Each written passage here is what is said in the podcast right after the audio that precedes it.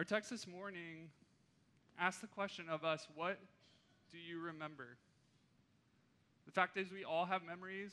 I generally think that my memory is pretty strong, and I used to think it was so good that I thought I had photographic memory. I don't think that anymore.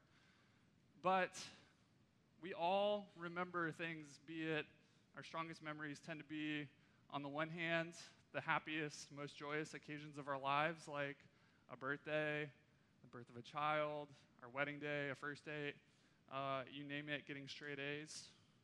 Or on the other hand, they may be something terrible that happened, like shootings, like nine eleven, presidential assassinations. Whatever the events that we remember, whatever the first things that come to mind when you think about what do I remember, whatever those things are, we think our memory is good, but the truth is we forget things as well.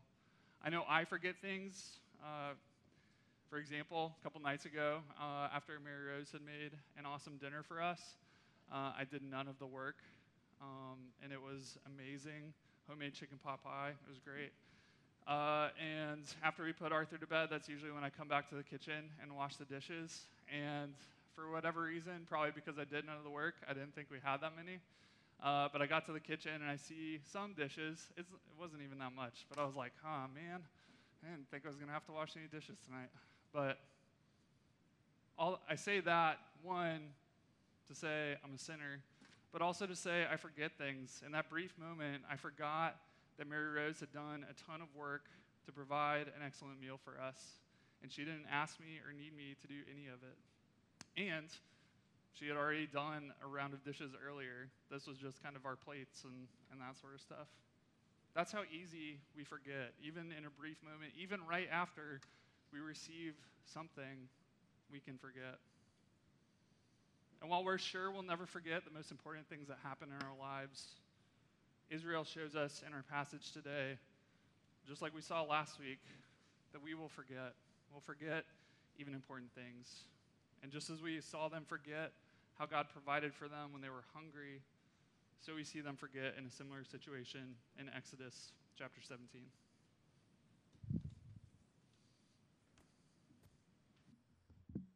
Join with me in reading Exodus seventeen. All the congregation of the people of Israel moved on from the wilderness of Sin by stages, according to the commandment of the Lord, and camped in Rephidim. But there was no water for the people to drink. Therefore, the people quarreled with Moses and said, "Give us water to drink." And Moses said to them, "Why do you quarrel with me? Why do you test the Lord?" But the people thirsted there for water, and the people grumbled against Moses and said, "Why did you bring us up out of Egypt to kill us and our children and our livestock with thirst?" So Moses cried to the Lord, "What shall I do with this people? They are almost ready to stone me." And the Lord said to Moses, "Pass on before the people, taking with you some of the elders of Israel, and take in your hand the staff with which you struck the Nile, and go. Behold, I will stand before you there on the rock at Horeb, and you shall strike the, walk, the rock, and water shall come out of it, and the people will drink." And Moses did so, in the sight of the elders, uh, in the sight of the elders of Israel, and he called the name of the place Massa, meaning testing, and Meribah, meaning quarreling, because of the quarreling of the people of Israel, and because they tested the Lord by saying, "Is the Lord among us or not?" This is the word of the Lord.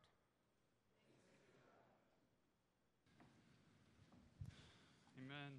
Let's go now to God in prayer. God in heaven, we thank you for your word to us this morning. We thank you, Lord, for bringing us here, for bringing us into your body, into your family. Lord, I ask by your grace that you would open our minds, open our hearts and our ears to receive what you would have us to learn, Lord. I pray that by your Spirit and by your word that you would convict us, that you would comfort us, and that you would point us to our only hope, which is found in your Son, Jesus. I pray these things in his name. Amen. So I'm pretty young in preaching, and because of that, I practice a couple times before I do it. And um, after the first time I practiced it, Mary Rose was like, you kind of sound angry. And um, part of that is just trying to enunciate. Part of that is trying to vary my tone. Um, and I'm also not using a mic when I practice at home. Um, so making sure I speak clearly. But I, I tell you that just to say, if I sound angry, that's not my intent. I'm glad that the mic is working, so I don't have to be yelling to you. That would that'd be a hard sell uh, to say that I'm not angry if I was yelling at you guys the whole time. But I say that to say, if I do sound angry, it's not because I'm angry at Israel. I think in this passage, in the passage we saw last week, they can be an easy target um, for us. But if I sound angry, it's because I know how easily I forget. Like I just said, I forgot after an awesome dinner quickly, like grumbled about washing dishes. um, and if you, you know, as we go through this, as we see Israel over and over again, you know, this theme of them forgetting what God has done is going to come up. Um, you know, don't, my goal is not for us to walk out of here and beat ourselves up because we're bad at remembering the things that God has done. Our hope and our true hope is in God's memory, because in this passage, we see that Israel forgot, and we're going to see that we forget like them. But even though we all forget what God has done and what he continues to do, we're going to see that God never forgets us. God never forgets his people, and that's the joy. So I'm going to try to sound happy about that part, even though it is a bummer how easily we forget. First, in this passage, we see that the people of Israel, we see God's people forget his provision. It was just last week, it was just in Exodus sixteen that we saw the people get hungry and forget everything that God has done to bring his people out of Egypt, to provide for them. They were grumbling, they were hangry, as Jordan said.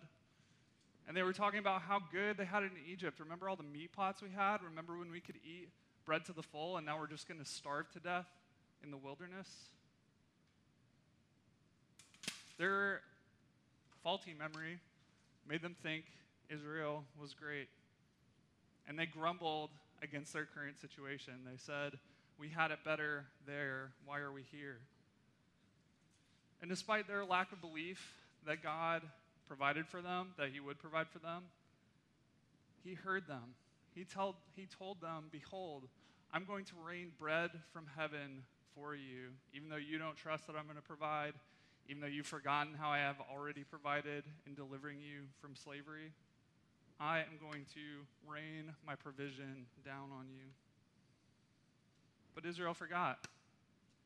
Again, we're not even going back that far. We're not going back to the plagues. We're not going back to them walking across the dry land of the Red Sea. We're just going back one chapter. We're going back to a recent event, and we see that they forgot. And just as they forgot, so they get to Rephidim, and there's no water. And Israel, of course, as grumblers, they're going to do what they always do. They're going to grumble. They're going to complain. They're going to do this instead of going to God, instead of going to the one who controls the waters, who made all things, who made the water. Instead of going to him, praying and trusting his provision as he had just provided bread for them, they grumble, and they quarrel with Moses. They go to him saying, give us water to drink. They're just going to a guy asking for streams of living water, asking for streams and rivers. I don't think any of us could produce that, and I know that Moses cannot produce water from nothing. But God can, and he did, and he would. And the same way Israel went to Moses, the same way they asked him for water, the same way they grumbled and quarreled with him, asking for God's provision from him, from just a man, we do the same thing. Again, I'm not angry at Israel. I'm angry at myself because I know I do this. But we grumble and we ask for provision. We ask for fulfillment from people. We ask for these things from people who cannot deliver instead of going to God. John Calvin, talking about this passage, said if they had even the tiniest spark of faith, they would have prayed. They would have gone to God. They would have gone to their Heavenly Father. But of course we see in this passage that they forgot. They did not believe that God would provide for them, even though he had. And what we see in this passage, what we saw last week, is God testing his people. And we might think, hey, hasn't, hasn't Israel had it hard enough? Like, do they keep, need these tests? They were slaves in Egypt for four hundred years. Haven't they had enough? Do they need to keep being tested? They had been through a lot. But these questions, they're grumbling, put God to the test. They turned the tables and put God on trial, probably because they thought they deserved better, the same way we might. But do we deserve better? Of course, Israel did not deserve, they didn't do anything to deserve deliverance from Egypt. They didn't do anything to deserve bread from heaven. And in this passage, they certainly didn't do anything to deserve water provided miraculously in the wilderness. But God would provide for them. God remembers his people. And God would provide for them, even though his people forgot. And we see in his provision, we see that even though we forget, God God doesn't forget us. He provides for us even when we forget. He provided for their physical needs and giving them food and drink, but he is also, in testing them, providing for their spiritual needs. Scripture tells us that when we're tested, when we go through trials, to count those things as joy. As James says, we are to count our trials as joy because of the perfecting and completing of our faith. That when we've had perseverance, we would be perfect and complete, lacking in nothing. God is trying to bring his people closer to him. He has already freed them from their captivity, and now he's saying, I want to bring you closer to me because I love you, because I have not forgotten you. But they forgot him. And just as they forgot his provision, they also, we see in this text, forgot God's protection. Their thirst led them to accuse Moses of trying to murder them. They say to him in verse three, why did you bring us up out of Egypt to kill us and our children and our livestock with thirst?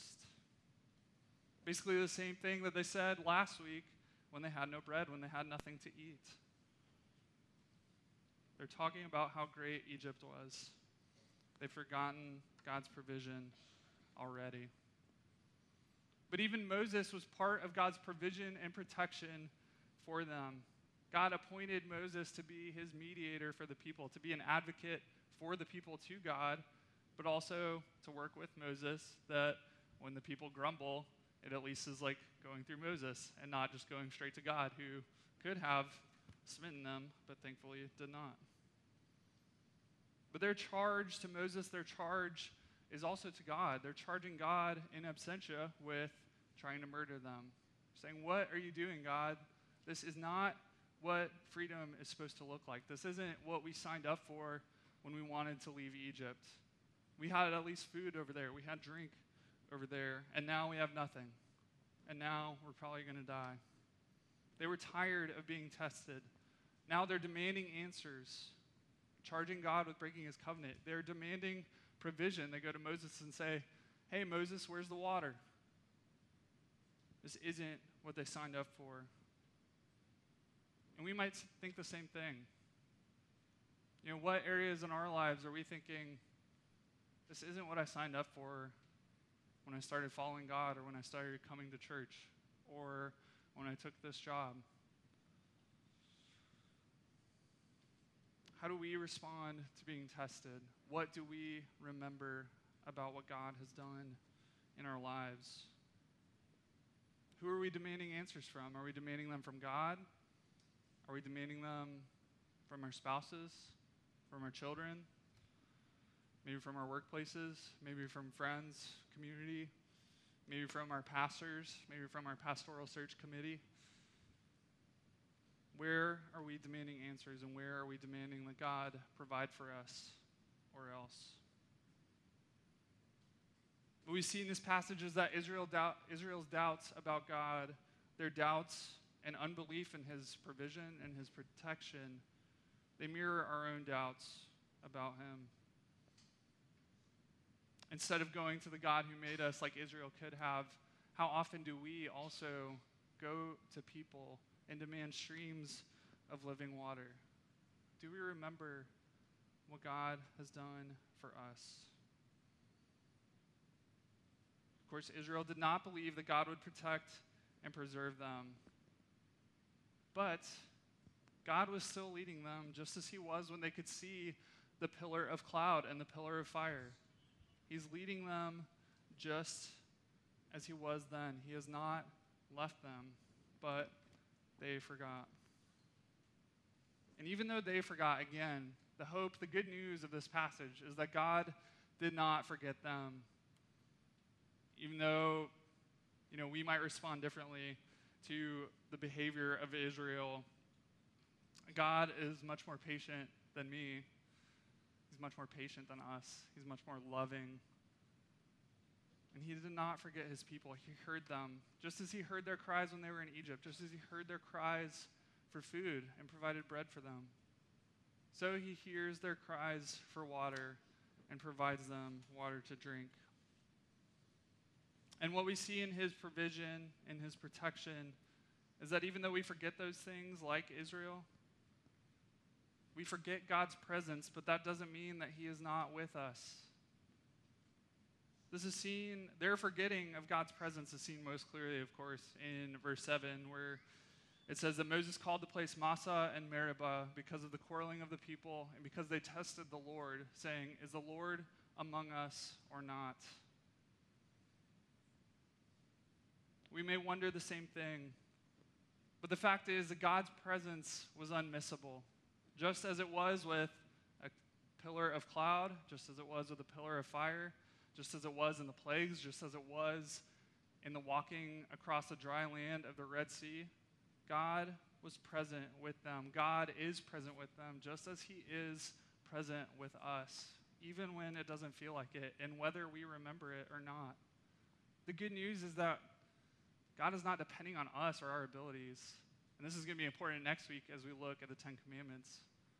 God loves us because that's who he is. He remembers us, and he provides and protects us, provides for us and protects us, and promises to be with us. God hears their cries and grumbles of the people and the grumbles of Moses. And so in verse five says to them, says to Moses, "Pass on before the people, taking with you some of the elders of Israel, and take in your hand the staff with which you struck the Nile, and go. Behold, I will stand before you there on the rock at Horeb, and you shall strike the rock, and water shall come out of it, and the people will drink." God is faithful to his promises. God promises to provide. God promises to protect and preserve them. And God promises to be there with them. And friends, these promises are not just made to Israel in this story. These promises are made to us as well. God is with us. God is providing for us, and God will protect us. Do we remember how he's done these things? Do we remember his promises to us? Paul in First Corinthians ten, verses one through four, is talking about this exact story. And he says in those verses, "For I want you to know, brothers, that our fathers were all under the cloud, and all passed through the sea, and all were baptized into Moses in the cloud and the sea, and all ate the same spiritual food, and all drank the same spiritual drink. For they drank from the spiritual rock that followed them, and the rock was Christ." Friends, all of us, like Israel, we drink from that very same rock that they drank from. We drink from the fountains of Jesus, who in John chapter four tells the woman, the Samaritan woman, I provide living water. I am the source of this living water. Are we going to him, or are we going to people that cannot provide the water that we need? Friends, let's go to Jesus, the very same rock that Israel drank from in this passage. What do you remember? Do we remember the rock? Do we remember Christ?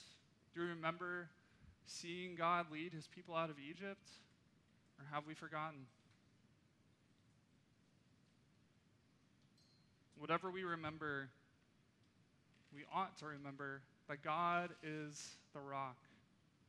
Our hope is in him. Our hope is not in our memory. Our hope is not in our ability. Our hope is in Christ. He's the true source of living water, which flows to those who remember, those whose faith is in him. And again, I don't say that as a legalist, like you have to remember or else God's not going to love you or remember you. God remembers us. God loves us, regardless of whether we remember or not. We are forgetful people. We are limited people. But God loves us anyway. He made us. He loves us. He cares deeply, deeply for us. The water flowing from the rock proved everything that Israel doubted. Their doubts about his provision, his protection, and his presence were all disproved by the water coming out of the rock. Water flowed from it. The people drank. He protected them from death. And, of course, he told Moses, I will be on the rock. I will assure you I will be there. I am there, even though you have forgotten. Friends, let's remember what God has done. Let's remember God leading us, God delivering us, just as he delivered his people out of Egypt. He's providing for them, he's protecting them, and he is with them. Remembering God bringing them out of Egypt is what starts the Ten Commandments, which we're going to look at next week. And again, it's not, it's not up to us. The good news of the gospel, the good news of Scripture, is that God has done the work for us. God has provided, and God has secured us, his people. Instead of God judging Israel for their unbelievable unbelief, God submitted to his own rod of judgment and taking the strike from the staff. When God could have stricken down this ungrateful, grumbling people, he said, no, I love these people. I'm going to be with them. I'm going to show them that I am with them, and I'm going to provide living water for them, just as he has provided for us. So as we think about how we can remember, we should remember that Scripture is the account of everything that God has done. Even when we forget, we can go back to his word. We can see how God has provided. We can see how he promises and how he has shown himself to be with us. Ultimately, he has done that through his son. He has done that through Jesus. Of course, hopefully, we have some experiences in our lives that confirm for us how God is working in our lives. But we should always remember that Scripture is a higher priority than whatever our experiences are, good, bad, or otherwise. Israel putting their experience above God's word and his promises led them to think, oh, I'm really thirsty right now. Where is God? I don't see him. I'm really thirsty. God has brought us here to kill us. We must keep God's word above our experiences. But hopefully we do experience in our lives God's provision and his protection and his presence with us by his Holy Spirit. Again, we can forget quickly. We can forget as quickly as I did moments after a good dinner and grumbled about washing dishes. But just like I did none of that work and was grumbling, so God did all the work for us. And what he calls us to do, the commandments, as we'll see next week, those are not to accomplish what he's already done for us. Those are in gratitude for what he has done for us, just like some dishes might be after a good dinner. The fact is that God loves us. He has done a ton for us. He provides for us. He protects us. And he is with us. As we prepare to come to the table, we see this sign, we see this remembrance of how God is with us. And regardless of whether we forget or not, he does not forget us. He remembers us. God has prepared a feast for us, a sampling of which we'll get here, in which our potluck afterwards points to that final feast, that final wedding banquet that God has prepared for us. But he doesn't ask us to do any of the work. He's done the work for us. He's provided the spread, and we don't even have to do any of the dishes. So as we go now to the Lord's table, let's remember what God has done for us and go to him with gratitude and thanksgiving. Let's go to him now in prayer. God in heaven, thank you so much for your word to us. Thank you, Lord, that you provide for us, that you protect us, and that you are with us. Thank you that you provided your Son, that we may drink of the streams of living water, Lord. Help us, help our minds to never forget what you have done for us, what you are continuing to do for us. And please guide us, Lord, that we may remember, that we may be even trophies of what you have done and what you are doing in the world. Lord, please guide us now. Please let everything we do be to your glory. We ask in your Son Jesus' name. Amen.